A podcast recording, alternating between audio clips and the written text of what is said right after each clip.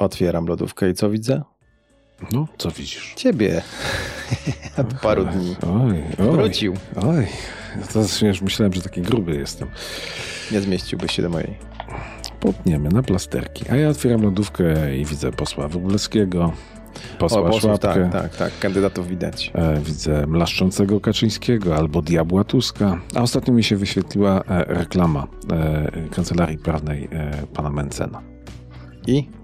No i nic, poszedłem dalej. Po prostu dalej nie kliknąłeś, żeby sprawdzić, czym ci mogą pomóc. No nie, nie, nie. Polityków, Może którzy mi wyskakują z każdego kąta mam serdecznie dosyć. A I to niestety- dopiero początek. A to dopiero początek? Początek. Nie, to kontynuacja A, tego, przez co przez ostatnie Co 4 się lata się działo. Za chwilę. Nie, tam to, były, to było przedszkole, a teraz nam się zwalą na głowę. No, No ale dobrze, no to jest koszt tego, że mamy wybory. I to się dzieje za 4 lata. Mamy wybory. E, No teraz nie są 4 lata, teraz zaczynamy maraton wyborczy. No tak.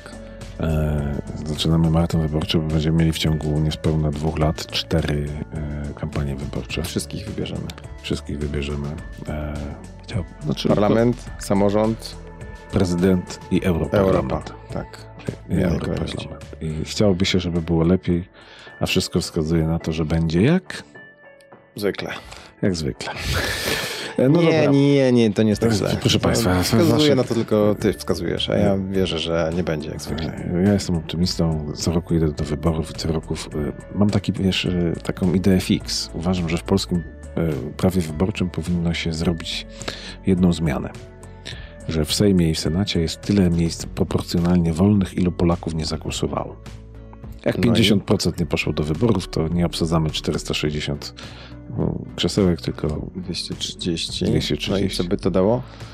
nie wiem, może by politycy zrobili więcej, y, żeby, polity- żeby Polacy się garnęli do wyborów. Nie wiem. Wydaje mi się, że im byłoby fajnie, jakby było ich mniej. No nie, no przecież to są ciepłe posadki. Dla siebie, dla rodziny. No tak, no ktoś musiałby stracić robotę też. To jest Tak, inna strona. tak, no, tak, to może to byłoby dobre. Bo powalczyliby nie, bardziej. Nie, nie. No to Nie jest idea fix. Na razie robią dużo, żeby zniechęcać. Nie no, formalnie robią wszystko, żeby zachęcać. Formalnie, tak. Ale wiesz, jak polityk ci mówi ci coś dobrego, to sprawdź, czy nie trzyma ręki w swojej kieszeni. I jak ci daje pieniądze, to na pewno ci zabrał jeszcze więcej. Na wcześniej. pewno ci zabrał z, z konta. No tak, ale z drugiej strony wszyscy mogą być politykami. Zatem Tak, wieszamy psy na tych politykach, a generalnie rzecz biorąc, po pierwsze sami ich wybieramy, poza tym każdy z nas teoretycznie może się zgłosić przecież do nich i powiedzieć, ja też chcę być No to ilu znasz dobrych ludzi, yy, doświadczonych zawodowców, profesjonalistów, którzy chcą iść do polityki? Polityką zmęczyliśmy się, między innymi dlatego właśnie i chyba mamy jej trochę dosyć, że do polityki, mam wrażenie, nie idą ci tacy. Najlepsi. którzy- Najlepsi. Bo... No. Dobrze powiedziałeś, prosto z mostu, chciałem naokoło jakoś tak zawoalować. No nie, no ja, ja nie mam co do polityków żadnych złudzeń. W życiu poznałem może kilku polityków, którzy najpierw coś w życiu osiągnęli, a potem poszli do polityki. Przeważnie jest tak, że idą do polityki ci, którzy poza polityką nic nie osiągnęli. Tak, to jest częsty model niestety. I też dlatego może A później się biorą za ustawianie życia zawodowego wszystkim tym, którzy coś tam osiągają. Ustalają prawo dotyczące medycyny, chociaż się na niej nie znają. Prawo dotyczące prawa, chociaż się na tym nie znają. Prawo dotyczące gospodarki, chociaż nigdy w życiu firmy nie prowadzili i tak dalej, i tak dalej. No to y, ja teraz rzucam pomysł wszystkim Państwu i nam teraz załóżmy partię.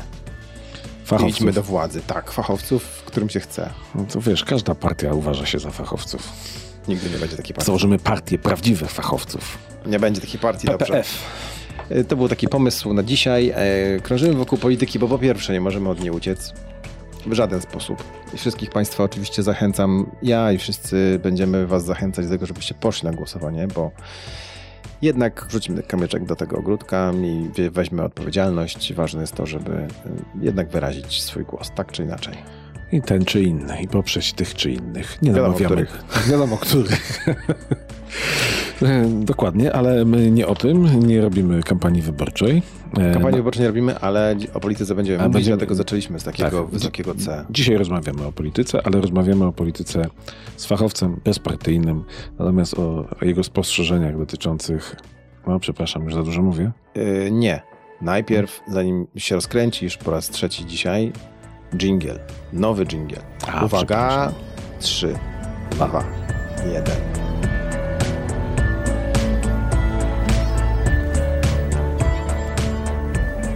Nagranie i produkcja podcastu szumstudio.pl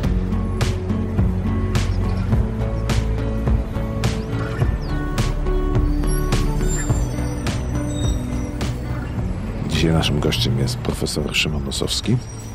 Chociaż mam tendencję do mylenia imion, imienia w jego przypadku, ale profesor Szymon Nosowski, politolog, spec od polityki, od wyborów. E, pytam go innymi o to, czy to będą uczciwe wybory. Od tego zacząłeś. Od tego zacząłem, Mocne pytanie. ale później było trochę o wróżeniu z fusów. E, Nazwiska. Nazwisk, nazwiska, kto z Poznania Partie. jego zdaniem się dostanie do Sejmu, kto wygra te wybory Listy. i kto będzie rządził. Czyli to, co najważniejsze. Pogdybaliście trochę. Pogdybaliśmy, ale, że tak powiem, oparte to było na solidnych podstawach, mimo że kampania się dopiero rozpędza i nie mogą jeszcze różne granaty zostać w niej zdetonowane. Ale naciągnąć profesora na gdybanie to już sztuka. No. Nie zapytałem go tylko, czy u bukmacherów obstawia, I na kogo głosuje? a o to nikogo nie pytam. Jakoś mi, jakoś mi wstyd. Nie interesuje nas to. Nie, uważam, że pytanie ludzi o to, na kogo głosują, nawet jeżeli e, jasno pokazują swoje deklaracje wyborcze, jest e, nie na miejscu. Dobrze. I tego cię trzymajmy. Bardzo słuszna zresztą, zresztą postawa. Ja też nikogo nie pytam, kogo głosuję. Więc Byle zadajemy dzisiaj kompletnie inne pytania. Tak jest. Naszym gościem jest, jeszcze raz powtórz, Profesor Szymon Nosowski. Czy to będą uczciwe wybory? Znaczy mówi się, że wybory ben, powinny być e, free and fair, tak? czyli wolne, no i właśnie uczciwe. Ja mam duże wątpliwości, czy te wybory będą w pełni uczciwe, ze względu na to, że rządzący no, wykorzystują wszystkie możliwe instytucje, media, na które mają wpływ oraz jakby całe państwo do prowadzenia kampanii wyborczej. E, Zobaczymy oczywiście, nie można niczego przesądzać, natomiast patrząc chociażby na to, jak się zachowują spółki Skarbu Państwa, jakie są reklamy na przykład Orlenu w telewizji. No, za chwilę słyszę, że będzie kampania billboardowa dotycząca finansowania bezpłatnych autostrad, tak, że to dzięki pewnym osobom, więc tutaj mam duże wątpliwości, czy będzie można powiedzieć o uczciwości tej kampanii. Już samej kampanii.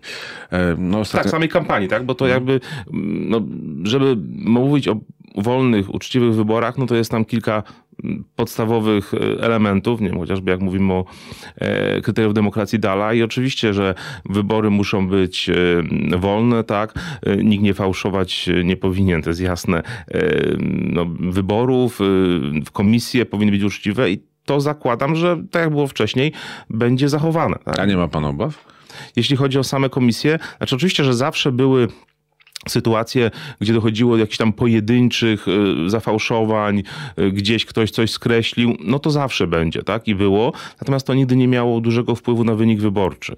Mm, Oczywiście po to są mm, mężowie zaufania, tak? Po to są członkowie komisji, którzy patrzą na rękę jakby swoim przeciwnikom, reprezentantom przeciwników politycznych i to się zawsze sprawdzało. Poza tym no te wybory są w tym sensie w komisjach lokalnych, obwodowych. Tam są różni ludzie i jakby dlatego też no nie ma możliwości sfałszowania wyników wyborów odgórnie, tak jak to jest e, na wschodzie. Dlatego też te podstawowe kryteria oczywiście były i moim zdaniem będą spełnione i tutaj ja obaw nie mam.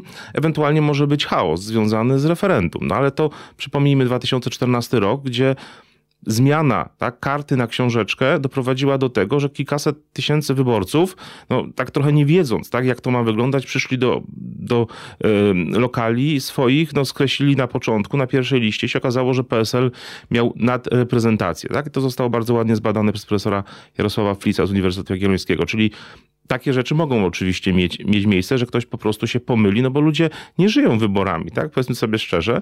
E, No i przychodzą do tej komisji i nawet pewno nie sprawdzają kart wyborczych. Są przyzwyczajeni, że w tej czy w tej innej szkole zawsze się głosuje. I to nawet znam takie przypadki, że jak zmieniono miejsce obwodowej komisji wyborczej, no to ktoś poszedł do jednej szkoły i no już potem nie poszedł do drugiej, tak? Więc jakby mm, ja się nie obawiam, y, nazwijmy to fałszerstw, natomiast y, no, zwracam uwagę na to, że mm, no, rządzącym pomaga ją instytucje e, i to robią zawsze oczywiście politycy wykorzystywali tak, te możliwości instytucjonalne. Jest jasne, że premier, e, ministrowie no też prowadzą swoją działalność e, wykonawczą w trakcie kampanii. No nie mogą jej zawiesić. No oczywiście, nie zawieszają. Także jasne, natomiast no chociażby to, co było, widzieliśmy przy okazji Święta Wojska Polskiego i tych pikników, że myślę, że no teraz ta granica jednak jest dużo dalej y, przekroczona niż kiedyś. Plus doszły do tego jeszcze reklamy. Słyszy pan w radio takie reklamy, na przykład jak e, Ministerstwo Sprawiedliwości opowiadające o Funduszu Sprawiedliwości. Ostatnio tak. słyszałem o sporcie, e, jak się minister sportu na koniec przedstawia. Reklama była mhm. związana, już nie pamiętam z czym, ale dotyczyła sportu. Przy okazji każdy y, polityk, ale tylko jednej opcji, się promuje. No zgadza się. Tutaj są wykorzystywane pieniądze akurat minister rządowy w jakichś programach, e, kampaniach informacyjnych. No to jest ten właśnie przykład, o którym mówiłem o tych autostradach. Tak jak tutaj pan redaktor słusznie zwrócił uwagę, że te reklamy prawdopodobnie będą się pojawiały i dlatego właśnie uważam, że te wybory no do końca uczciwe nie będą, bo to są dodatkowe pieniądze przeznaczone na kampanię, tak, których powiedzmy opozycyjne partie nie mają. Czyli finansujemy kampanię za pieniądze nie komitetu wyborczego, bo to byłoby wszystko ok, PiS ma dużo pieniędzy, mógłby wziąć y, kredyt tak, i działać i, prowadzić, i finansować sobie kampanię, natomiast przy okazji, no na przykład pikniki 800+, plus, tak, zdaje się, jeden kosztuje przynajmniej 100 tysięcy złotych. Różna oczywiście jest skuteczność tego, tak, bo to jakby zupełnie inna kwestia, ale widać, że te dodatkowe pieniądze, nie ma kampanii, nie ma wyborów bez y, pieniędzy, tak, to już pokazuje, e, pokazała historia. W związku z tym w tym momencie na pewno rządzącym są na pozycji uprzywilejowanej, zawsze by to trochę byli ze względu na to, że po prostu sprawują władzę, jak pan słusznie powiedział, no nie wezmą e, urlopu, tak, jeżeli pełnią funkcje e, ministerialne. Natomiast myślę, że tutaj nie ma jakby jakichś granic, hamulcy, e, tak jak kiedyś mam wrażenie, że ci politycy jeszcze dużo ostrożniej do tego podchodzili. To znaczy ten minister przyjechał jako minister, no ale powiedzmy bezpośrednio nie promował siebie, tak, albo nie, nie promował konkretnych polityków, tylko rzeczywiście no, mówił o obronności, tak, bo to jest mhm. ta różnica. Nie? Ale, to, ale nikt tego już nie jest w stanie kontrolować kontrolować, nikt nie jest w stanie tego zatrzymać. Co się, co się stało z komisją wyborczą? To PKW, bo to formalnie jest zgodne z prawem. Dlaczego to jakiś wybitny prawnik musiałby przeprowadzić jakąś całą procedurę prawną, żeby stwierdzić, że, e, że to jest złamaniem e, nie wiem, kodeksu wyborczego. Albo to formalnie, oczywiście to jest tak samo prekampania. No, teoretycznie nie ma czegoś takiego prekampania, prawda? Państwowa Komisja Wyborcza i ta i poprzednia wielokrotnie mówiły, że nie należy FINE prowadzić kampanii wyborczej w okresie, kiedy nie ma. To można powiedzieć, że to trochę nie prze... ta działalność trochę e, już nie przy... media tak się rozwinęły, tak? Ten sposób komunikacji, że te zapisy są trochę moim zdaniem archaiczne tak jak niektórzy mówią, nie wiem, o ciszy wyborczej. Natomiast no, one są, prawda? I no, to jest różnica między kampanią wyborczą, czyli tym e, elementem ostatnim, komunikacji politycznej, a czymś, co jest między wyborami, co było zawsze, czyli politycznym public relations, prawda? Czyli no, komunikacją... Niektórzy mówią, że e, kampania wyborcza trwa i tak 4 lata. Tak, a zaczyna się dzień po wygranych lub przegranych wyborach i oczywiście, że w tym dużo racji. Natomiast no to jest kwestia też, że mówię, jak finansowania. No powiedzmy szczerze, na jakichś tam szczeblach samorządowych też to mamy do czynienia, prawda? Zawsze ci, którzy rządzą, czy to na płaszczyźnie ogólnopolskiej, czy to lokalnej, no wykorzystują, nie wiem, jakieś tam swoje możliwości związane z organizacją eventów, imprez e, przez instytucje, nie wiem, urzędy chociażby w administracji samorządowej. Też się otwiera drogi często przed wyborami jakby. Więc jakby to, to, to zawsze trochę było, tak? I zawsze ci tak zwani inkumbenci, czyli ci, którzy pełnią funkcję, no mają pewien handicap z tym związany.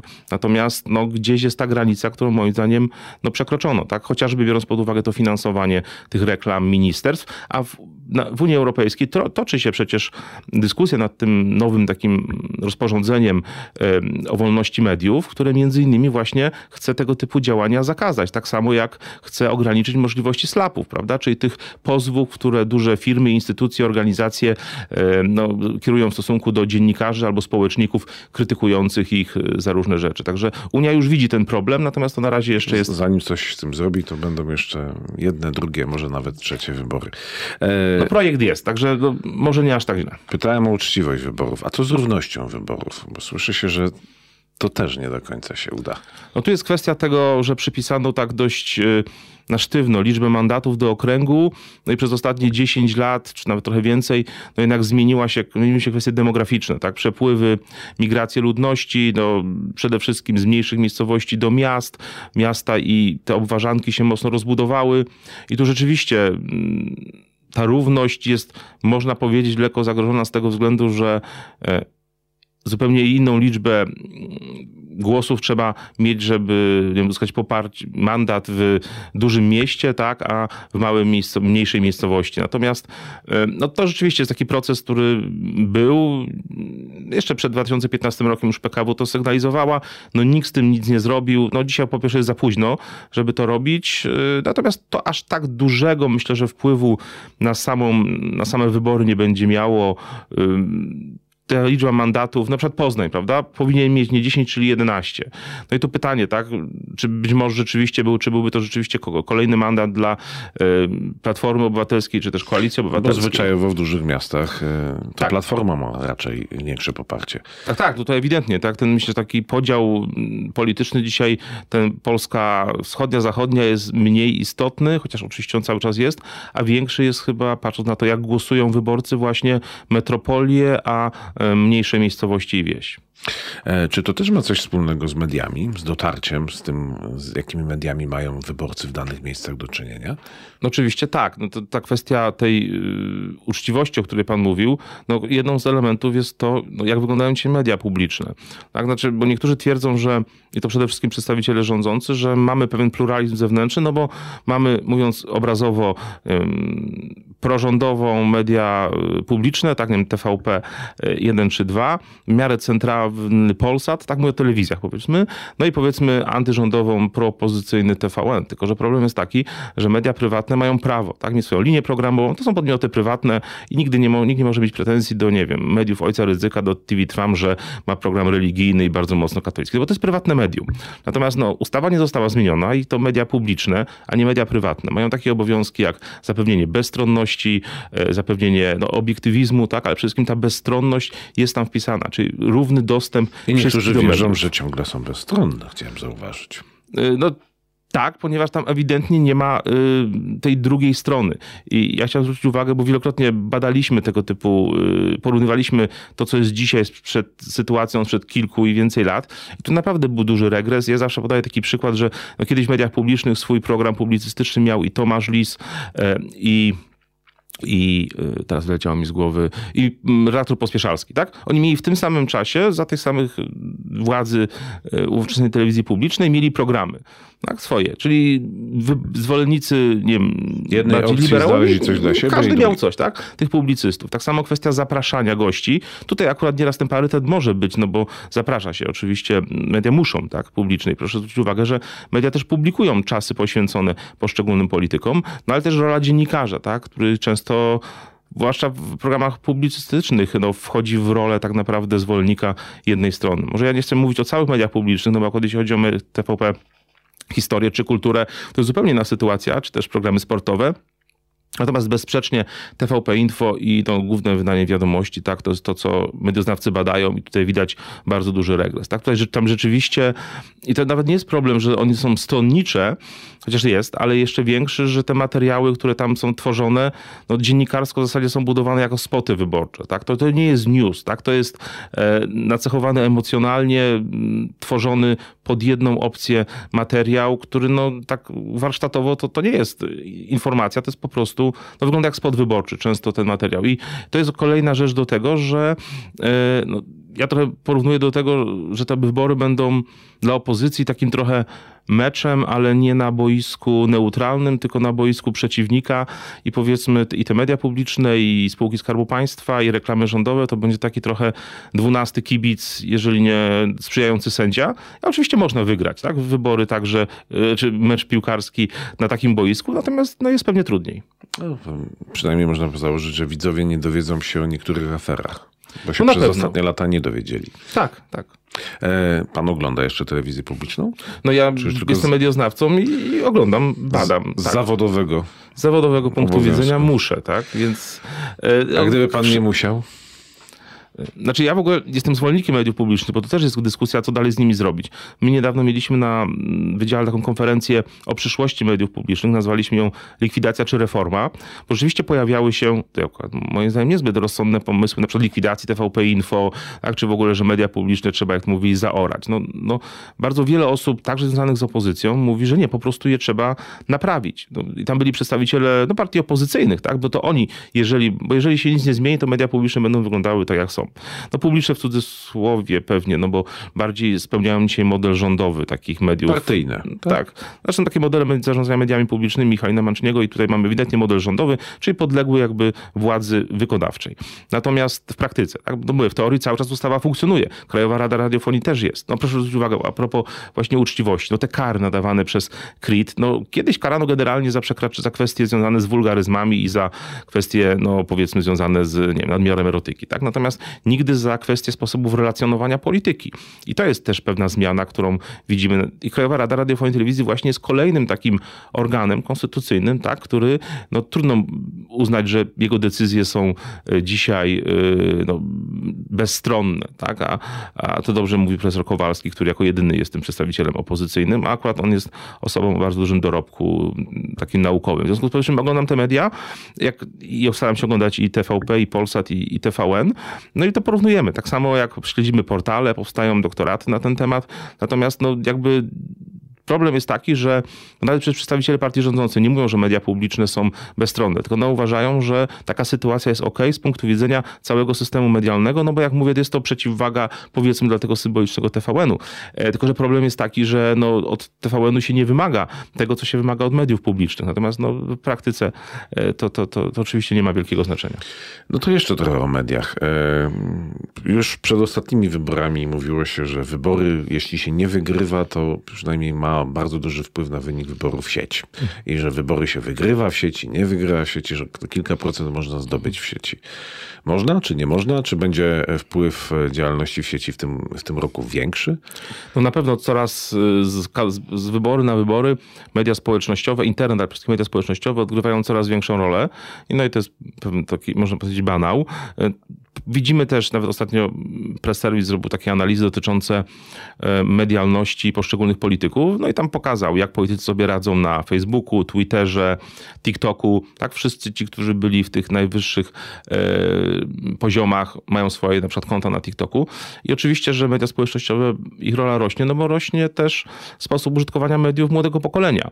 Tak? Jakby to jest kolejny kanał, coraz tańszy, coraz bardziej dostępny. W związku z powyższym oczywiście, że ich rola będzie rosła. Znaczy natomiast cały czas nie zapominajmy, że one same wyborów nie wygrają. Po pierwsze, to jest kwestia targetu. No to gdyby powiedzieć te media społecznościowe, no to jaka byłaby sens y, tego, co widzimy w TVP Info? No bo jest określony target, który ogląda tak, poszczególne media i to jednak mimo wszystko pokoleniowo, no bo nawet te starsze osoby, które korzystają z tych mediach społecznościowych, o to podstawowym źródłem informacji dla starszego pokolenia nadal jest telewizja. Tak, prasa rzeczywiście drukowana najbardziej traci, no ze względu tak, na, to, na kryzys i druku i, no, i ludzie to wszystko mają w internecie. Natomiast no, myślę, że telewizja odgrywa cały czas podstawową rolę tak ogólnie. Natomiast rola mediów społecznościowych rośnie. Młode pokolenie telewizji nie ogląda, nie ma telewizorów, chociaż no, niektóre rzeczy oczywiście ogląda w internecie. Dlatego też z pewnością ta kampania... Ale ma komórki. Ma komórki, tak. No i tam śledzi prawda, te informacje. W związku z powyższym na pewno te media społecznościowe y, będą coraz ważniejsze dla polityków i być może za jakiś czas y, będą miały decydującą rolę, aczkolwiek one też często jednak pokazują to, co się dzieje w rzeczywistości, czyli proszę zwrócić uwagę, że w 2020 roku no była ta dziwna kampania przed tymi niedoszłymi wyborami w maju, no tam się wiele nie działo. No przecież gdzie dochodzi do starć? Są spotkania, do, Donald Tusk dziś jeździ po Polsce, Jarosław Kaczyński, premier Morawiecki, prawda? Czyli cały czas ten bezpośredni kontakt z ludźmi jest niezwykle ważny. Natomiast media i te tradycyjne zdjęcie społecznościowe transmitują, także jakby moim zdaniem y, to, że rola internetu i mediów społecznościowych będzie rosła, to jest jasne, ale to nie zmieni faktu, że bardzo ważna będzie cały czas kampania bezpośrednia, tylko ona będzie w tych mediach jeszcze jakby e, no, mm, replikowana, a poza tym no, outdoor. Tak? Zaraz zobaczymy za parę tygodni pewnie billboardy, zobaczymy, bo ludzie poruszają się po mieście, zobaczymy mm, oklejone autobusy. Tak? Myśli pan, że to skuteczne jest jeszcze? Cały czas jest. No, no, to, to, to, że politycy tego używają, to jedno, ale czy to działa? No bardzo trudno oczywiście pokazać skuteczność tak bezpośrednio kon konkretnego medium, no bo to zawsze się trzeba zapytać y, odbiorcy, skąd mają wiedzę o polityce, tak? bo badanie wpływu i skuteczności to jest badanie odbiorców. E, I ma pan rację, jedno jest kwestia, że to używają, ale z drugiej strony, jeżeli jeździmy po tym, nawet w reklamie komercyjnej, tak samo. No, reklama komercyjna, gdyby billboard nie miał znaczenia, by nie było. A cały czas te, nawet udział w tym torcie reklamowym, tak? gdzie firmy komercyjne, jak na, na co przeznaczają pieniądze z reklamy, to reklama i radiowa ma jakiś swój element, i reklama, jak powiedziałem, zewnętrzna, outdoorowa. E, Czyli też... jeśli się opatrzy, ma szansę na miejsce w Sejmie. Tak, bo widzimy, tak? Zwłaszcza, że no... I nic o nim nie wiemy, tylko że sympatycznie wygląda.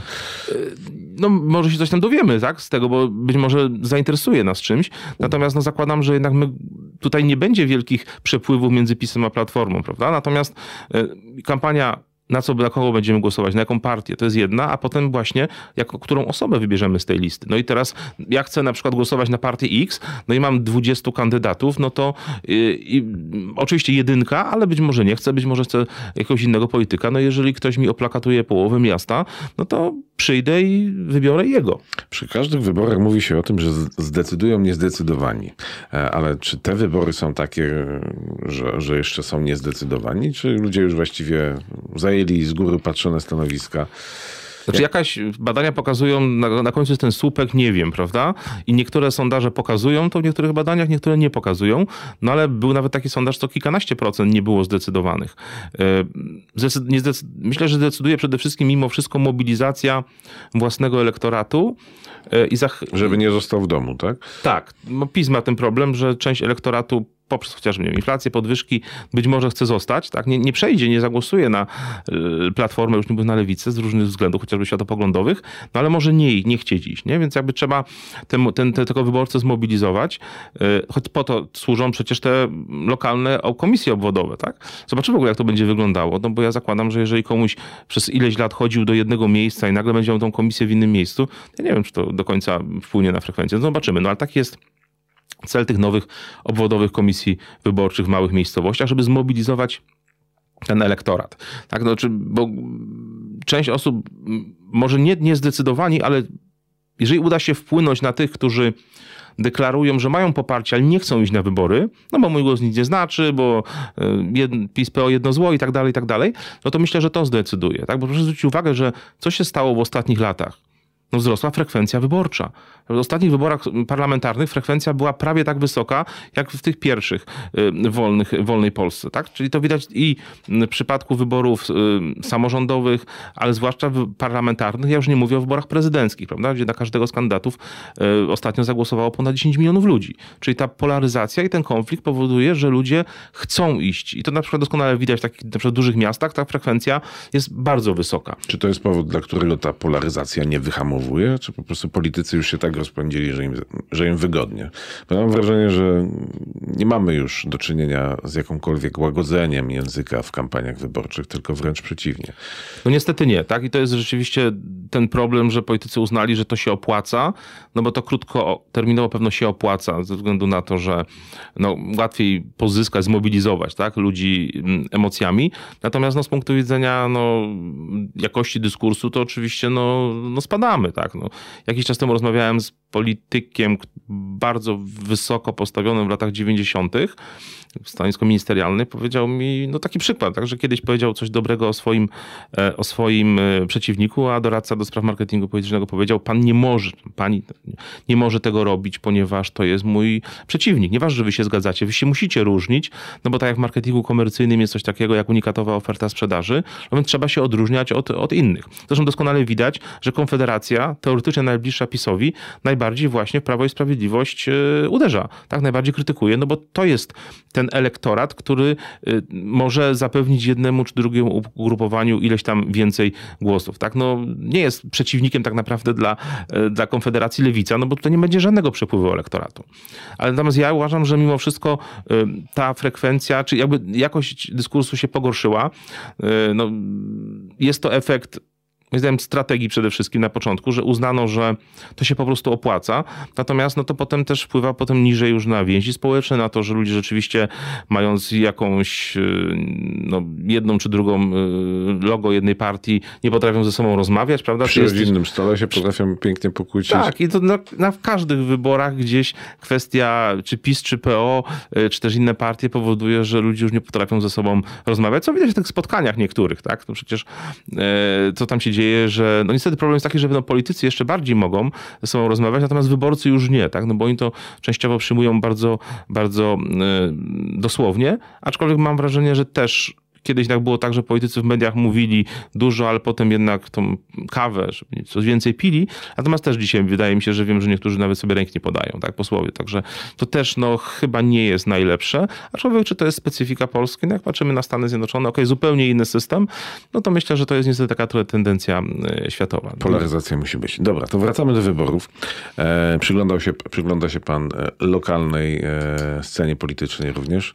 No tak, oczywiście, no, najlepiej znam okręg, w którym mieszkam. To gdyby miał pan te- teraz obstawiać, e, kto patrząc na e, intensywność prowadzenia kampanii, ale też na rozpoznawalność, kto z Poznania ma szansę wejść do nowego Sejmu? No Nie ma niestety listy Prawa i Sprawiedliwości. Tutaj zastanawiam mnie przede wszystkim to, czy wszyscy trzej najważniejsi politycy, czyli no, pani minister Emilewicz, e, minister Szynkowski i poseł Wróblewski, no, będą na tej liście.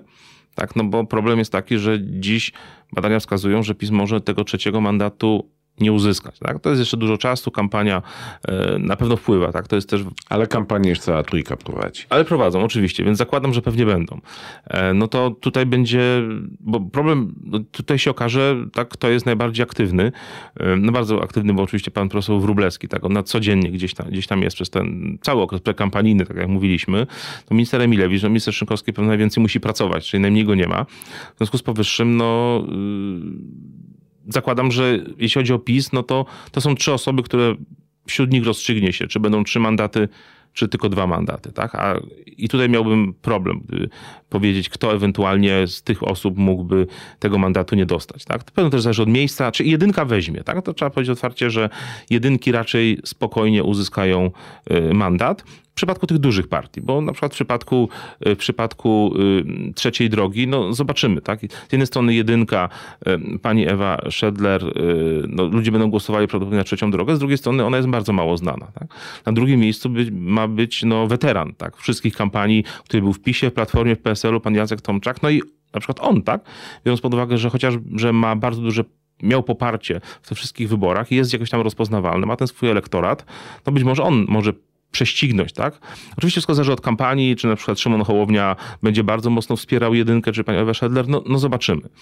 E, No Lewica, dwie posłanki na pierwszych miejscach i myślę, że tutaj raczej się rozstrzygnie, e, że prawdopodobnie tak, jedynka, tudzież pytanie, ile oczywiście mandatów będzie miała Lewica, ale przy jednym mandacie, no to zakładam, że albo jedna, albo druga. Tutaj chyba, chociaż całej listy chyba do końca nie ma jeszcze e, publicznej, natomiast pytanie, kto musiałby się pojawić tak, tak tak ważny, tak rozpoznawalny na liście lewicy, żeby zabrać to miejsce, mówię, jednej czy drugiej pani, pani Ale, posłance. ale jedno, tak? E, No ch- chyba tak. No, Pytanie, czy Konfederacja. Niektóre badania pokazały, że Konfederacja e, ma szansę na, na mandat w Poznaniu, chociaż no, byłem lekko zaskoczony, nigdy nie mieli, no ale zobaczymy, tak? E, Ostatnio lecą w sondażach ogólnopolskich Tak. na szyję, więc Więc to, to tam, tam, tam na pewno nie będzie osób mocno rozpoznawalnych i znanych. Na Konfederację będą głosować po prostu ci, którzy na Konfederację, czy prawdopodobnie na osobę, która będzie na pierwszym miejscu. Tak? Bo no nie spodziewam się, żeby tam ktoś bardzo mocny był i rozpoznawalny. Zresztą Konfederacja w ogóle tyle jest, ma ciekawy rozkład wyborców, że ona wyborców ma rozłożonych po całej Polsce. Znaczy tak jak możemy mówić, że Platforma to są duże miasta, PiS to są małe miejscowości i wsie, e, e, elektorat Konfederacja, jeśli chodzi o kwestie takie geograficzne, jest po prostu mniej w miarę rozło- ale za to rozłożona. wiekowo mają dosyć Ale e, wiekowo tak, tak. To, to rzeczywiście, elektorat. tak, młodzi mężczyźni. Jeśli patrzymy na Platformę z kolei, no w poprzedniej kadencji jak Franek Sterczewski, pan poseł, dostał się do ostatniego miejsca. No i to był taki bardzo silna lista, no i bardzo charyzmatyczna osoba, która właśnie, a propos młodych, uzyskała bardzo dobre wyniki i widzę, że ma wśród młodych ludzi. Teraz ma miejsce dziesiąte. No zakładam, że jedynka to jest pewne, tak? Pan, pan poseł Szłapka, no nie tylko, że ma pierwsze miejsce, jest liderem no, nowoczesnej, tylko, że on, jego rola jest nie tyle wejść, tak, tylko zdobyć bardzo dobry wynik. Tak? Pewnie liczą na ponad 100 tysięcy. W związku z tym no, duże wyzwanie. No później mamy co? No, platforma ciekawy, myślę, że dobry zabieg z tym suwakiem, czyli mamy no, dużo kobiet, ale nie na dalszych miejscach, bo te kobiety wcześniej też były, tylko potem te miejsca miały e, dużo gorsze. Na drugim miejscu pani e, Katarzyna Kierze-Koperska, była wiceprezydentka e, Poznania. No, pierwsza kobieta na liście to wydaje się, że też ma bardzo duże, duże szanse. Zwłaszcza, że Poznań lubi takich, takie osoby bardziej przedsiębiorcze, z drugiej strony nie jakoś tak bardzo mm, medialne i ostre w swoich y, działaniach i wypowiedziach, także no, to jest duża siła. No, drugie miejsce na liście świadczy też o jej pozycji w ramach y, partii, także jest po prostu mocna. Na trzecie miejsce pan senator Bosacki, no dość z kolei tutaj taka dość bardzo nie medialna postać, znany z wielu takich dosyć ostrych też wypowiedzi. No, jak był senatorem, jednak ta komisja do spraw Pegasusa z pewnością no, spowodowała, że e, rozpoznawalność wzrosła. Natomiast no, to tutaj będzie musiał powalczyć. Na czwartym miejscu pani senator, tak? To też zaskoczenie. Pani senator Rotnicka. E, no, ona jednak była tą senatorką przez długi czas i, i, wydaje mi się, że Poznań jeszcze ją pamięta. Może nie młodsi, ale te starsze, e, starsze starsi poznaniacy znają nazwisko Rotnicka, ona coś mówi e, i to też pewnie szanse w miarę, w miarę duże. Natomiast potem no zobaczymy. E, przewodniczący Zawieja na piątym miejscu, no ale właśnie Franciszek Sterczewski, pan poseł, miał świetny wynik, to miejsce dziesiąte, no zobaczymy, ale na pewno poparcie wśród ludzi młodych ma. No i ostatnie miejsce przewodniczący Rady Miasta, także to wszystko zależy oczywiście od tego, ile Platforma zbierze mandatów. No pięć myślę, że to jest no, bardzo prawdopodobne, bo oczywiście... Taki nie... obowiązek trochę. Tak, no muszą. Tak? Gdyby nie mieli pięciu mandatów, to byłaby porażka, ale wydaje mi się, że dzisiaj, biorąc pod uwagę to, jakie poparcie ma opozycja w miastach, no to będzie liczyła na, na szósty mandat. No i zobaczymy oczywiście, co będzie z trzecią drogą z Hołownią, tak? No bo, oczywiście możemy dużo mówić, natomiast jeżeli ktoś nie przekroczy progu wyborczego, no to wtedy mandatu i tak nie, nie będzie, nie? To tutaj na koniec to, to, sobie to pytanie zostawiam. Natomiast jeszcze o kampanię, bo ja się przyglądam tej kampanii i mam wrażenie, że e, zresztą wielu komentatorów tak mówi, że e, opozycja jeszcze chyba nie, nie do końca e, stwierdziła, czy na pewno chce te wybory wygrać. E, bo intensywność prowadzenia kampanii przez większość kandydatów jest, no delikatnie mówiąc, żadna. Znaczy, prekampania to była prowadzona głównie jednak na tym szczeblu ogólnopolskim. No w Poznaniu dwóch posłów no, e, tak. robiło konferencję za konferencją, poseł Wróblewski i poseł Szłapka. Tak, no plus no, był billboard informacyjny, zdaje się, pana senatora, tak, jeszcze e, e, Bosackiego. E, to też ciekawy przykład, tak, tej prekampanii, czyli to było coś finansowane przecież przez niego, a nie ze środków e, wyborczych. E, natomiast wracając do, do, do tej braku kampanii opozycyjnej, znaczy nikt nie prowadzi kampanii, znaczy jeszcze nie ma miejsc na listach zatwierdzonych, tak? No trudno, żeby, e, żeby prowadzili ją no, z punktu widzenia, muszą przygotować plakaty, ulotki, to wszystko. No, miejsca są powykupywane, no, ale też jeszcze trochę czasu zostało. Nie widzę jakichś wielkich różnic. Pan, pan poseł Rulewski tę kampanię rzeczywiście prowadził przez 4 lata, tak? No bardzo aktywny, zjeżdża wszystkie powiaty i tak dalej. E, no pan Szłapka jest też takim politykiem jednak dużo bardziej ogólnopolskim, tak? On występuje jako jeden z liderów Koalicji Obywatelskiej, tak? Czyli jego taka działalność ogólnopolska myślę, że jest rozpoznawalna. Natomiast y, większym problemem opozycji nie jest to, czy ta kampania będzie już się rozpoczęła, czy nie, tylko problem, że są trzy listy, prawda? I to jest coś, co zadecyduje tak naprawdę naprawdę o tym, kto będzie rządził. Długo się spierali. Dwie, trzy, jedna. Tak, znaczy... No bo dobrze, dobrze jest z ich punktu widzenia, czy źle, jak pan uważa? Znaczy, moi, znaczy cztery listy to byłoby zupełnie straszne dla nich e, rozwiązanie, dlatego też wzięcie agrounii, moim zdaniem jednym z głównych plusów tego jest właśnie to, przy pewnych minusach związanych z historią pana Kołodziejczaka, jest to, że nie ma tej listy agrounii, do kolejnej, czyli ci wyborcy opozycyjni, tej opozycji demokratycznej, jak się często mówi, no mają trzy ugrupowania. No moim zdaniem dużo. Trzy to jest dużo i to myślę, że tak w praktyce może zadecyduje właśnie o tym, kto będzie rządził. No, jedna lista pewno byłaby niemożliwa, tak? Z różnych przyczyn, chociażby biorąc pod uwagę kandydatów. No bo jeżeli mamy trzy listy, to mamy w Poznaniu 60 osób. Byłaby jedna lista, to z tych 60 trzeba by zrobić 20. Sami wiemy, że listy to jest też y, wewnętrzne batalie, spory w każdej partii. Są różne stronnictwa. Zwróćmy uwagę, że na tych listach będzie, jest wielu radnych. Tak, dla tych radnych przecież bycie na liście do Sejmu to jest nie tylko zrobienie dobrego wyniku dla listy, ale to też element ich kampanii przed przyszłorocznymi wyborami samorządowymi, tak? No bo ci radni, którzy są powiedzmy w drugiej, nie wiem, dziesiątce poznańskiej listy e, PO, szans na mandat prawie, że nie mają. Natomiast jeżeli będą mieli niezły wynik, to, to a po prostu przypomną sobie swoim wyborcom i za parę miesięcy do Rady Miasta będzie im łatwiej wyjść, prawda, niż gdyby się nie znaleźli. Także zrobienie jednej listy zawsze było ryzykowne. No ja od, osobiście byłem zwolennikiem dwóch list zawsze. Po pierwsze dlatego, że to było realne. Po drugie, oczywiście zdecydowały, myślę, przede wszystkim ambicje polityczne Szymona Hołowniego środowiska, co doskonale widać chociażby w kontekście właśnie Kołodziejczaka, że nie chciał tak, ich wziąć y, do, do, do trzeciej drogi. Także wydawało mi się zawsze, że dwie listy o tyle miały plus, że jednak wyborcy opozycji no, mieliby alternatywę. Tak? Nie chcę głosować na PiS, no ale no, nie zaakceptuję, nie wiem, bardzo, bo ci wyborcy opozycyjni, no jak są trochę, jest konserwatywnych, jest bardzo mocno wielu wyborców bardzo liberalnych, tak, takich lewicowych. No, w przypadku dwóch list takiej powiedzmy rozbudowanej platformy i silnej lewicy, no to to wydawało mi się zawsze, że to jest rozwiązanie realne i, i najlepsze. Trzy listy na pewno to osłabiają, a już teraz idąc e, w koalicji trzecia droga, no to daje e, no, duży problem dla całości opozycji, no bo jeżeli jedna z tych list się nie zmieści, a myślę, że lewica spokojnie wejdzie, na ten lewica ma ten mocny elektorat, no to, to i tak będzie można raczej pomarzyć o przejęciu władzy przez opozycję. Ja panu obstawiać, to trzecia droga wejdzie?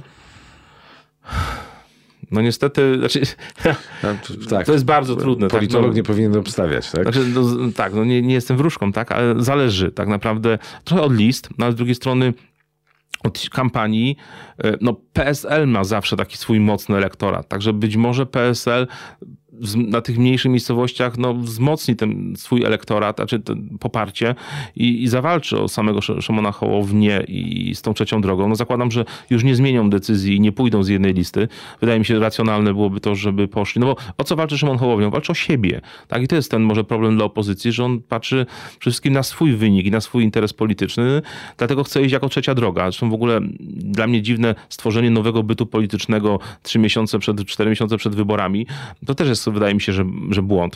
Są zarejestrowani jako komitet wyborczy, jest i nazwa PSL-u i Polski 2050, no ale moim zdaniem w sondażach, to jest też pytanie, na ile ta Solidarna Polska dla ludzi, przepraszam, trzecia droga, e, trzecia droga była dla ludzi czymś znanym, nawet jedna telewizja z tych komercyjnych pomyliła logo, tak, pokazując, no bo co, czym była trzecia droga, tak? Wiele osób, są wyborcy PSL-u od wielu, wielu lat. Wiadomo, czym jest Polskie Stronnictwo Ludowe. Ta Polska 2050 też funkcjonowała i nagle w sondażu mi się pojawia jakaś trzecia droga, nie? Niektórzy mogą myśleć, że to Konfederacja. No, może tak, no, zwłaszcza, że oni mówią, że tak, że oni są jedyni poza układem, tak? Ani PiS, ani PO, no właśnie e, tym, tym prawdziwym e, nowum i rozwiązaniem dla wielu zgodaniem Konfederacji są oni. W związku z powyższym no, ten projekt wydaje się błędny i to jest duże ryzyko. No i teraz to jest największy problem, bo Platforma mając bardzo mocną, dobrą kampanię, Donald Tusk jednak tak jeżdżąc po Polsce no, z tymi wystąpieniami, no to on buduje tak ten, ten, przekaz, no to może osłabić, nie osłabi aż tak bardzo PiSu, natomiast y, osłabi przede wszystkim na przykład trzecią drogę, tak? Wyborców Szymona Hołowni potencjalnych, którzy y, na przykład uznają, że będą chcieli głosować na partię, która no, ma największe szanse być, a druga to jasne, no ale nawet być może pierwsza, no i, i potem się może okazać, że problem ma właśnie największy trzecia droga. Także no, no teoretycznie sondaże pokazują, że raczej powyżej 8 mają. Natomiast no, to jest jeszcze jest dużo czasu, prawda? Jeżeli uda się przekonać Polaków, że e, jest, że warto zagłosować na trzecią drogę, no to, to wejdą, tak. Natomiast no, jednak jest tendencja, że wolimy głosować na silniejszych, tak. To, to, to jest też to. Nie, nie zmarnować głosu. Tak? No więc właśnie, tak. No nie muszą przekonać, że to, to ktoś powiedział że dla żartu, że to Platforma powinna teraz namawiać części swoich wyborców, żeby zagłosowała na trzecią drogę, tak. Oczywiście tak, tak nie będzie, ale te, i też nie ukrywamy nazwiska, tak. No, w takim Poznaniu no myślę, że pan Jacek Tomczak jednak bardzo konserwatywny polityk, będący na liście Hołowny. No pan Ewa Szedler też, no trudno powiedzieć, że była tam liberałką, z, przynajmniej światopoglądową. W związku z powyższym, no to też jest pytanie o te nazwiska, tak? Bo najlepiej, co, co daje gwarancję sukcesu w polityce? Dobra marka, lista i dobre nazwisko, tak? Czyli mamy swoją tą listę, ale jeszcze mamy solidne nazwisko, tak? I tutaj w przypadku na przykład Poznania może się okazać, że część wyborców, którzy y, głosują, głosowaliby, podają w sondażach, że chcieliby poprzeć Szymona Hołownię, no zobaczą, że no nie ma nikogo rozpoznawalnego albo kogoś, kto, albo kogoś, kto odpowiada takim powiedzmy raczej centrowym poglądom. Patrzę tutaj na pana y, Tomczaka, y, który raczej jest jest konserwatywnym, mówiąc delikatnie, politykiem, no to może się okazać, że przerzucą na przykład na, taki, na taką platformę. No i Hołownia, który raczej powinien był mieć mandat w Poznaniu, no może go potencjalnie y, nie uzyskać, tak? No bo także tutaj to, to jest na listach też jest ważne, tak? Pewne nazwiska osoby, które powodują, że potem wyborcy, no mówię, nie przerzucą z lewicy na konfederację oczywiście, natomiast w tych partiach, które są gdzieś tam blisko siebie, no mogą przerzucić, tak się. A samo ściskanie się ze znanymi osobami, tak, e, często nawet nieznane nazwiska posłów korzystają ze znajomości lidera, to pokazywanie się z nimi i tak dalej. No tak, zdjęcie z liderem, tak jak kiedyś zdjęcie z Wałęsą, prawda? W no to, pierwszych wyborach. A to w tej kampanii to nawet widać, że zdjęcia z Donaldem Tuskiem wracają wśród, wśród mhm. wyborców, e, wśród, przepraszam, kandydatów. No, myślę, że tutaj Donald Tusk no jednak jest tym liderem Platformy. Myślę, że tutaj większe znaczenie będą miały zdjęcia z Hołownią, no bo tam jest mniej znanych osób, tak? Patrzę na Poznań, prawda? Zobaczymy całą listę, ale jeżeli tam nie będzie popularnych nazwisk, no to właśnie to, to, to ludzie nie będą głosowali na konkretną osobę X, z imienia i nazwiska, tylko będą głosowali bardziej na, na partię, tak, na trzecią drogę Szymona Hołowi. No, wyborcy PSL-u, tak, zakładam, że będą musieli, PSL nigdy w Poznaniu nie miał mandatu i by nie miał tak, taki elektorat, no ale zawsze te 2% czy 3 miał, także jacyś wyborcy PSL-u także w tym okręgu poznańskim, zwłaszcza pewnie w powiecie, powiecie są, tak, no to więc oni muszą zagłosować na trzecią, na trzecią drogę. E, także ja bym tutaj był bardzo ostrożny, jeśli chodzi o takie no, pew, pewniki, tak, bo nie wiemy, co będzie. Natomiast moim zdaniem e, w tym przypadku rzeczywiście największy problem może mieć trzecia droga. Po pierwsze, niskie poparcie relatywnie, e, a po drugie, no, brak rozpoznawalnych liderów, bo co by nie było, Pizma takich, Lewica, no, panie, panie posłanki też dały już się poznać, a w przypadku nowości powinna być jakaś no, silna marka. Tak? No, kiedyś była to pani wtedy Joanna Schmidt, tak, ale to, to też były, to była nowoczesna, to był nowy ruch. Tutaj myślę, że to zdjęcie, oczywiście, że liderzy są, tak, wiadomo, że każdy chce mieć zdjęcie z liderem. Zobaczymy, jak to będzie wyglądało no, na przykład na, na billboardach, tak, o których mówiliśmy. Wiem, często w, w komunikacji politycznej, tak, lider mówi zagłosuj na tego, tak, albo zdjęcie wspólne. Zobaczymy. Takie strategie pewnie też gdzieś tam będą no wykorzystywane. próbuję sobie, z, wracam do tej platformy e, i do Tuska, na którym trochę tak jak na, na w Poznaniu się kiedyś mówiło na rumaku do Europy, no to na Tusku do Sejmu. Trochę tak to wygląda w tej chwili, że posłowie nie są aż tak aktywni, natomiast to Tusk gromadzi tłumy, to Tusk jeździ po Polsce, Polsce, to Tusk na każdym spotkaniu ma tłum, tłum, tłum, tłum, tłum. E, czy to wynika e, z tego, że to poznańskie osobistości polityczne są za słabe na to? Znaczy mamy coś takiego jak y, prezydencjalizacja, nawet niektórzy mówią, ale na pewno personalizacja kampanii wyborczych, jednak te nazwiska przyciągają. Ci liderzy, no cała Polska chciałaby pewnie zobaczyć, bo jakieś badania, sondaż widziałem, starcie Tuska z Kaczyńskim, tak? No bo to są osoby, które wywołują emocje. Proszę zwrócić uwagę, że oni mają duże poparcie swojego elektoratu, ale zarówno jeden, jak i drugi polityk mają też duży elektorat negatywny. No Jarosław Kaczyński większy, ale Donald tu też ma duży elektorat negatywny. To było zawsze pytanie dotyczące chociażby e, prezydenta Warszawy, tak? Rafał Trzaskowski miał zawsze dość mały elektorat negatywny, tak? Bo raczej był lubiany oczywiście przez młodych ludzi to jest jasne, ale on nie, nie był takim fighterem, można powiedzieć, jak Donald Tusk. Natomiast no, kampania chyba, Donald Tusk wrócił, prawda, odbudował Platformę, co by nie było. Były momentami, że Platforma rzeczywiście miała te kilkanaście procent, dzisiaj ma pod 30 i być może nawet przekroczy. W związku z powyższym, no, stalił tą partię. No, wielu wyborców też przypomniało sobie o nim troszeczkę, a poza tym, no, nie ukrywajmy, że on ma duży talent polityczny, tak, znaczy potrafi mówić, e, no, jest politykiem rozpoznawalnym w Polsce, tak, jest politykiem, który, dlatego też proszę zwrócić uwagę, że kampania przeciwników jest przede wszystkim uderzenie Donalda Tuska, jako taką mm, personifikację zła prawie, że prawda? Zresztą chyba używa tego słowa i premier, i Jarosław e, Kaczyński, bo ten Tusk jest myślę takim dużym zagrożeniem dla mm, PiSu. Media publiczne, o którym mówiliśmy, cały czas mówią Tusk, Für Deutschland, no właśnie, to trudno mówić o tych informacjach, tak? Ten Tusk jest tym wcieleniem wszystkiego zła, natomiast to pokazuje też jego gdzieś tam siłę, myślę, nie? I Donald Tusk no jest charyzmatycznym politykiem, bardzo doświadczonym, no sam też ma przegrane kampanie, chociażby 2005 rok, prawda? Zresztą prosimy zwrócić uwagę, my nic nie pamiętamy z tej kampanii. Ona była nudna. Dlaczego? No bo tam miał być popis, prawda? Tylko dlatego, że zmieniły się kolejność i nie y, Platforma wygrała wybory, tylko PiS, no nie doszło potem do, do tej koalicji. Też Platformie się wtedy nie opłacało ją, ją i w sumie wyszli no właśnie chyba na swoje, bo po dwóch latach przejęli władzę. To jest też pytanie, czy w ogóle da się stworzyć rząd po, y, po wyborach. A może No się okazać, że... się we wróżenie już muszę zapytać. Tak. E, no właśnie, czy da się stworzyć rząd po wyborach, czy, czy jakby miał pan obstawiać, to kto te wybory wygra? Czy, czy, Mhm. czy może pytanie o wygra to jest złe pytanie? Kto będzie rządził, tak? Bo, będzie to- rządził. bo PiS, na ten moment sondaże pokazują, że PiS raczej wygra te wybory. Bo jak co by nie było, no jednak to jest jedna zjednoczona w jakimś sensie e, prawica, tak? Mówi się obóz Zjednoczonej Prawicy. No przecież y, to było też zawsze, moim zdaniem, siłą PiSu i no właśnie tej części sceny politycznej, że oni potrafili się zjednoczyć. Że Czego oni wewnętrznie się... No był taki, okej, ale powiedzmy, że od czasu PiSu, tak jak Prawo i Sprawiedliwość rządzi od 2015 roku, no przecież przyjęło z powrotem Ziobrę, tak? który wcześniej odszedł.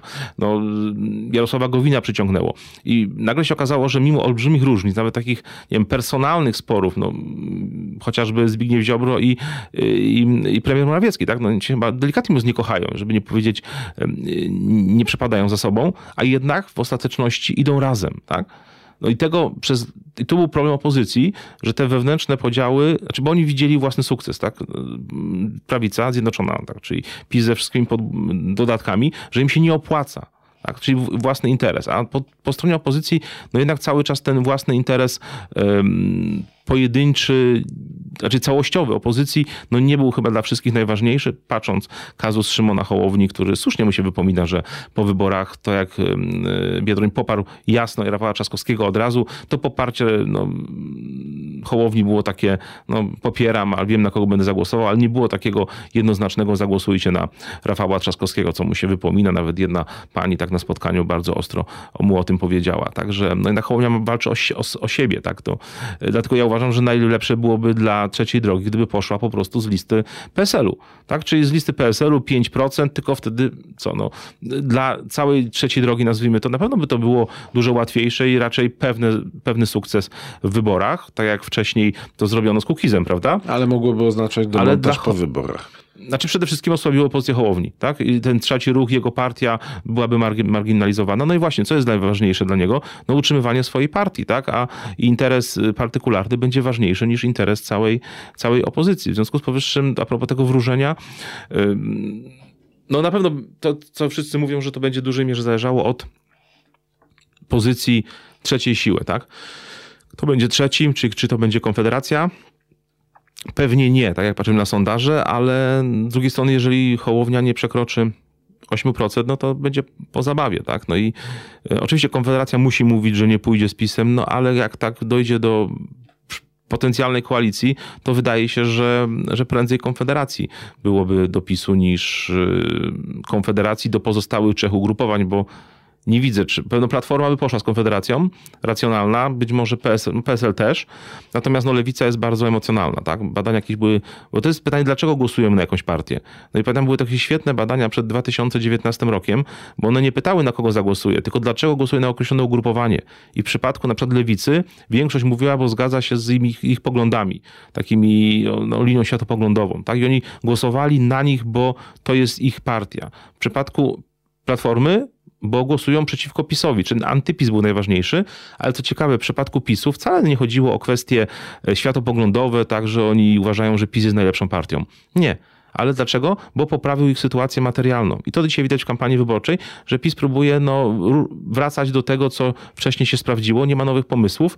A Ale to, jest 800 plus. na przykład, tak? No, tak samo jak zwróćmy uwagę na zaostrzenie prawa aborcyjnego. Większość Polaków była przy, negatywnie oceniła tą decyzję Trybunału Konstytucyjnego, doprowadzającą do tego, że ta jedna z tych trzech przesłanek została no, zlikwidowana, tak? I teraz jest bardzo trudno przeprowadzić legalną y, aborcję. No ale to, że jestem uważam, że to jest złe, nie znaczy, że jak jestem wyborcą PiSu, że na PiS nie zagłosuję. Bo dla mnie ważniejsze nie jest kwestia tej aborcji, która oczywiście uważam, że jest zła, ale mnie nie dotyczy, tylko ważniejsze jest na przykład 13, 14 emerytura, 800 plus, tudzież jakieś inne transfery, transfery socjalne. Nie? I to zadecyduje, dlatego postawiono na bezpieczeństwo. No, PiS nie postawił na wolność, tak? Wolność słowa, wolność mediów, natomiast postawił na bezpieczeństwo. I teraz można powiedzieć tak trochę filozoficznie, że mamy dzisiaj nawet wiele grafik powstaje w mediach, takie dwa, dwie, dwie wartości. Bezpieczeństwo i wolność wolność, tak?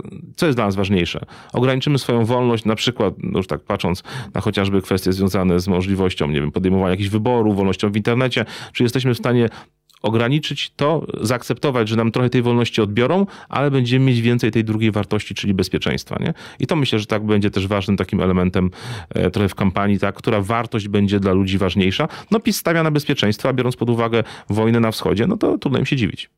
Czyli nieźle rozgryźli temat. No tak, znaczy w ogóle trzecia kadencja to będzie bardzo trudna. Ja nie wierzę w, znaczy jeżeli wszystkie trzy partie opozycyjne, tej demokratycznej, dostaną się do Sejmu, no to PiS nie będzie miał na 99% większości mogącej, pozwalającej na rządzenie.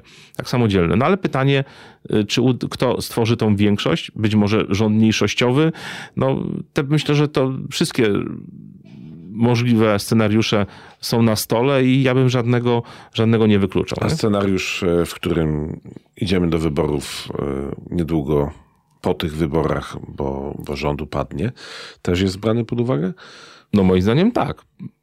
Prędzej czy później, pewnie tak. Gdyby nie udało się stworzyć żadnej stabilnej większości, to my tego nie pamiętamy już, tak, ale e, bo to teraz wszystko było stabilnie, kadencja jedna po drugiej, no 2005-2007 to były te przyspieszone e, wybory, natomiast moim zdaniem też można, trzeba brać pod uwagę, że jeżeli nie będzie dało się stworzyć tej większości, no to może być może by czekały nas e, przedterminowe wybory i tutaj też na pewno będzie rosła pozycja prezydenta, tak? Dlatego chociażby ten projekt tej ustawy związanej z wpływem prezydenta na obsadzanie stanowisk e, w Unii Europejskiej i w ogóle w polityce międzynarodowej, no to pokazuje, że PiS zdaje sobie sprawę, proszę zwrócić uwagę, że w 2019 roku naprawdę mało niewielu komentatorów myślało, że dojdzie do takiej sytuacji, że Senat będzie, Senat będzie opozycyjny. Tak? Zawsze było, jak to wygrywał w Sejmie, wygrywał w Senacie. I tutaj dlatego tak ważna jest dobra strategia wyborcza, rozpisana, mądra przez, no zakładam, sztaby ludzi, e, no bo się okazało w 2019 roku, że jednak udało się opozycji przejąć Senat. Dzisiaj w zasadzie pakt senacki powoduje, no wykorzystano oczywiście tą specyfikę tych jednomandatowych okręgów wyborczych, stawia się jednego własnego kandydata i to skutkuje, prawda? Bo, bo, bo Czyli bo, będzie powtórka z rozrywki tym no, razem? No w przypadku Senatu, no to, to, tak, no to co by się musiało stać? No to tutaj nie wierzę i tutaj na pewno PiS straci jeszcze kilku senatorów, ponieważ ten pakt senacki będzie dużo bardziej rozbudowany niż był w 2019 roku. Ale to pokazuje także dobra strategia, no bo to pokazuje jedną rzecz. PiS nie ma większej większości Polaków za sobą. Natomiast w demokracji zawsze wygrywa najlepiej zorganizowana mniejszość. No i PiS jest najsprawniejszą tą mniejszością, ponieważ chociażby potrafi e, mimo skłócenia wewnętrznego spójnie startować w kolejnych, w kolejnych wyborach. Tak? Czy jakby, e, a, na po stronie, a po drugiej stronie przecież te wybory i w 2019 no przede 19 roku, a nawet w 15 pokazała, że wyborców PiS ma mniej niż zjednoczona powiedzmy ta opozycja, ta demokratyczna. O, tam był ponad milion. Natomiast to się nie przekłada na, na, na wybory, na sposób, na okręgi wyborcze i na konkretne mandaty. No to, że Jarosław Kaczyński nie będzie z Warszawy, no to oczywiście tak powiedzmy medialnie to jest no, trochę taka, można powiedzieć, dezercja, bo to był jego okręg, ale wiadomo, że on tam przegra. Z, tak jak przegrał z panią Kidawą Błońską, tak przegra bardzo mocno z Donaldem Tuskiem. No więc dlatego idzie tam, gdzie może uzyskać dodatkowe mandaty, być może w tym świętokrzyskim czy w innym województwie, no bo to jest ważne, tak? bo tam tych mandatów PiS będzie miał bardzo dużo, bo poparcie na przykład Podkarpaciu, czy południowa, południowo-wschodnia Polska dla PiSu jest bardzo mocne. Czyli kampanię wyborczą prowadzi się tam, gdzie, gdzie możemy pozyskać dodatkowych wyborców. No nie pozyskamy ich w Poznaniu, prawda? Z punktu widzenia PiSu, a tak samo Platforma nie pozyska ich na Podkarpaciu. Tak? I tak moglibyśmy jeszcze sobie e, dużo o wyborach. E, chciałem pana jeszcze zapytać na koniec o jedną rzecz o wybory, które będą po tych wyborach, e, bo będą samorządowe i będą prezydenckie. O prezydenckie. Jeszcze europejskie. Jeszcze europejskie, no to Także to znowuż taki, zapomniałem. No takie trzy lata, takie trzy lata, był taki maraton, prawda? Mieliśmy też, teraz była trzy lata przerwy, no i teraz kolejne. Może być tak, że e, ta partia, która wygra te wybory, nie, nie będzie wygrywać już kolejnych? No tak, oczywiście, że tak może być. Znaczy w przypadku, my, też zależy jakie będą wpływy na system, bo zaczęliśmy od tego, czy wybory będą uczciwe. uczciwe. No to jeżeli kolejny raz PiS wygrałby wybory, miał pytanie, jaką miał większość, tak, jaką, wiadomo, że nie będzie miał konstytucyjnej, tak, ale jakby to pokazało, że te zmiany takie systemowe, sam Jarosław Kaczyński mówi, że no, wprowadza zmiany o charakterze systemowym, tak, więc e, mamy Trybunał Konstytucyjny, tak, mamy sądownictwo, media publiczne, czyli jakby no być może wpływ na, poprzez te instytucje na państwo byłby jeszcze większy. W związku z powyższym jakby ta władza byłaby jeszcze bardziej taka skonsolidowana, spetryfikowana. Także dlatego te wybory są tak ostre. Ta kampania będzie brutalna niestety, ponieważ no, dla PiSu strata to jest, no już nie mówię spółki Skarbu Państwa, tak, to wszystko jest plus później ewentualnie działania opozycji związane chociażby nie wiem, jakimiś trybunałami stanu i tak dalej. To jest wszystko no, walka naprawdę o, o, o, przetrwanie, tak? Dlatego też tak ważne jest mm, bycie posłem później, tak? No bo jednak immunitet poselski to też będzie miało swoje znaczenie. A z kolei dla opozycji, jeżeli znowuż PiS miałby trzecią kadencję, no to w tym momencie już pewno wewnętrznie, wewnętrzne spory się zaczną, tak? Wewnętrzne obwiniania, no i osłabi to być mocno, mocno opozycję. Także yy, w ogóle proszę, proszę zwrócić uwagę, że jakie są najczęściej zmiany dzisiaj w różnych państwach, nie tylko w Polsce. Weźmy sobie Węgry. Tak? No tutaj to jest takie, jak mówi się o pewnym odejście kryzysie demokracji, takiej demokracji liberalnej na korzyść, no nie wiem, albo miękkich autokracji, jak chociażby Turcja, albo takich e, no, demokracji, często się mówi wyborczych, że same wybory są, odbywają się, nikt nie fałszuje, te głosy są liczone, ale ze względu na to, że rządzący mają cały aparat państwa za sobą, czyli całą komunikację polityczną po swojej stronie, no w zasadzie i tak wygrywają, tak? bo nie mają z kim, z kim przegrać. I, I, to jest dzisiaj taka tendencja, czyli że i to widać, przecież w samym Budapeszcie Fidesz nie wygrywa. W samym nawet Stambule e, Erdogan nie wygrywa, tak? No ale dlatego ten podział dzisiejszy, myślę, że taki w świecie tym naszym powiedzmy zachodnim, najważniejszy. Stany Zjednoczone tak samo. Jest podział pomiędzy metropolię i mniejsze miejscowości, prowincje i na tym zyskują partie najczęściej zaliczane do partii no, populistycznych właśnie, które mają proste rozwiązania. No z drugiej strony, no... Ale w pewnym momencie gospodarka zaczyna się sypać i można tak. z nią przegrać. No więc dlatego też myślę, że no pytanie, co bardziej zaszkodzić może PiSowi, czy kobiety w sensie, bo rzeczywiście w tym momencie PiSowi spadło, tak? Po tym wyroku mm, no, Trybunału Konstytucyjnego te protesty na pewno spowodowały, że gdzieś ten sufit się ukształtował. Czyli czy bardziej kobiety, że tak powiem, ten rząd obalą kobiety, czy ten rząd obali inflacja, tak? Bo to, to jednak jest coś, co bardzo nas wszystkich dotyczy. E, no, ten najbiedniejszym rząd próbuje rzeczywiście to zrekompensować tym starszym, czy kolejnymi emeryturami, ewentualnie so, socjalną, e, socjalną polityką. No klasa średnia biednieje, tak? A to zawsze się mówiło, że podstawą demokracji liberalnej, nowoczesnej jest właśnie klasa średnia, czyli ludzie, którzy nieźle zarabiają, ale ciężko pracują, tak? Ani nie milionerzy, e, ani nie osoby ledwo wiążące koniec z kończem. I to wydaje mi się, że to przedsiębiorcy tak samo, prawda?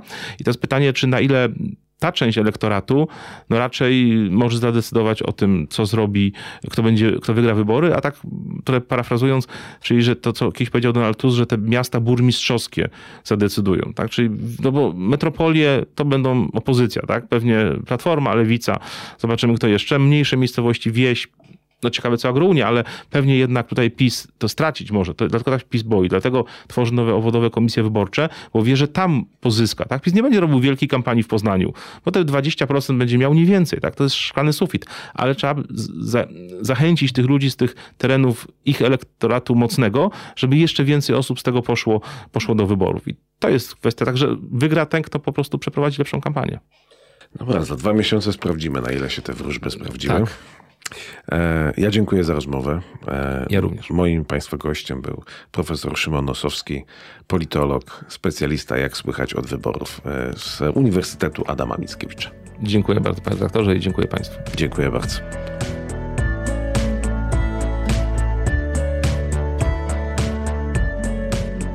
I to był poniedziałkowy odcinek podcastu poznańskiego, druga wersja, numer 35. Pięć już? Tak, pięć. Sprawdzałem dzisiaj rano trzy razy. 35 odcinków nagraliśmy. To się człowiek nagadał, a na tym nie koniec.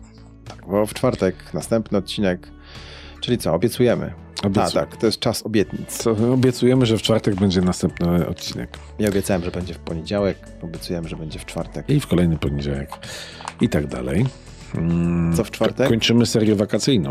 Tak, powoli zauważyć. kończymy serię wakacyjną, która chyba się okaże, że będzie już serią forever. Tak, no, e, znaczy ja cię do tego przekonuję. Nie, nie musisz mnie chyba przekonywać. To się sprawdziło. E, myślę, że Państwo też e, wolą, może nie wolą, ale generalnie rzecz biorąc pomysł na to, żeby była jedna rozmowa w każdym odcinku się sprawdza. Wszystkich, których pytamy, wszyscy mówią, że to jest e, dobre rozwiązanie, więc tego się będziemy trzymać. Ym, Różnica będzie taka, że wrócimy do naszej muzyczki, która była e, w czerwcu, czyli do czerwca, po to po pierwsze. Poza Myślałem, tym że wykonanie na żywo wprowadzimy. możesz grać. Ja świetnie gram na nerwach. Wiem, wiem, wiem. To będziesz grać, ale w innych odcinkach, następnych, może od 50 się umówmy. Albo 150, może tak będzie bezpieczniej. E, To jest o 1500. Wrócimy. Wrócimy do naszej starej muzyczki, e, wrócimy, czy tak powiedzmy sobie ładnie, sygnału dźwiękowego, czy e, motywu muzycznego Dobra, już, wiodącego nas już przez cały skończ, podcast. skończ. I znikną te magiczne literki EW w tytule, które dodawałem, e, dodawaliśmy jako oznaczenie, że to jest edycja wakacyjna, co y, Nie wszyscy rozumieli. nikt nie rozumiał. Nikt nie wiedział o co chodzi, Tak. Ktoś ale pytał, dlaczego ewaluacja. tak, no to zniknie. Już od y, 4 września tego Teraz nie będzie będzie. edycja jesie- jesienna. Mamy edycję jesienną, która jest edycją letnią, która się zamieniła w edycję obowiązującą. Mamy pomysł, żeby było, no w sumie Ewu może zostać, bo edycja wyborcza. E, Nie wiem, wywalmy to EW. Nie, dobra, wywalamy. No, ale Edycja natom- wyborcza. natomiast no, na pewno nie była to ostatnia rozmowa o polityce. Będzie Tego nie wiem, czy więcej. na pewno, ale mamy pomysł na to, w jaki sposób ugryźć politykę przed wyborami, bo my tu w Poznaniu też chcemy zobaczyć, co mają do powiedzenia nasi kandydaci. Mm, I mam nadzieję, że znaleźliśmy taką formułę, która będzie formułą, e, której jak dotąd, tak mi się wydaje, nikt nie wykorzystał, a może być całkiem atrakcyjna. Ale zobaczymy, czy też jak się politycy w tym świecie połapią, no bo jak wiemy, przed wyborami lubią unikać trudnych tematów. A powinno być odwrotnie. No, ale wiesz, Wiem. to jest marketing polityczny. Zmusimy ich do tego, żeby tu przyszli. Siłą. Siłą. Będziemy tutaj targać tak długo, aż, aż przyjdą. E, dobra, nie zdradzamy jeszcze pomysłu. Pomysłu nie zdradzamy. W czwartek 36 odcinek podcastu poznańskiego, druga wersja. Zapraszamy. Zapraszamy, do usłyszenia.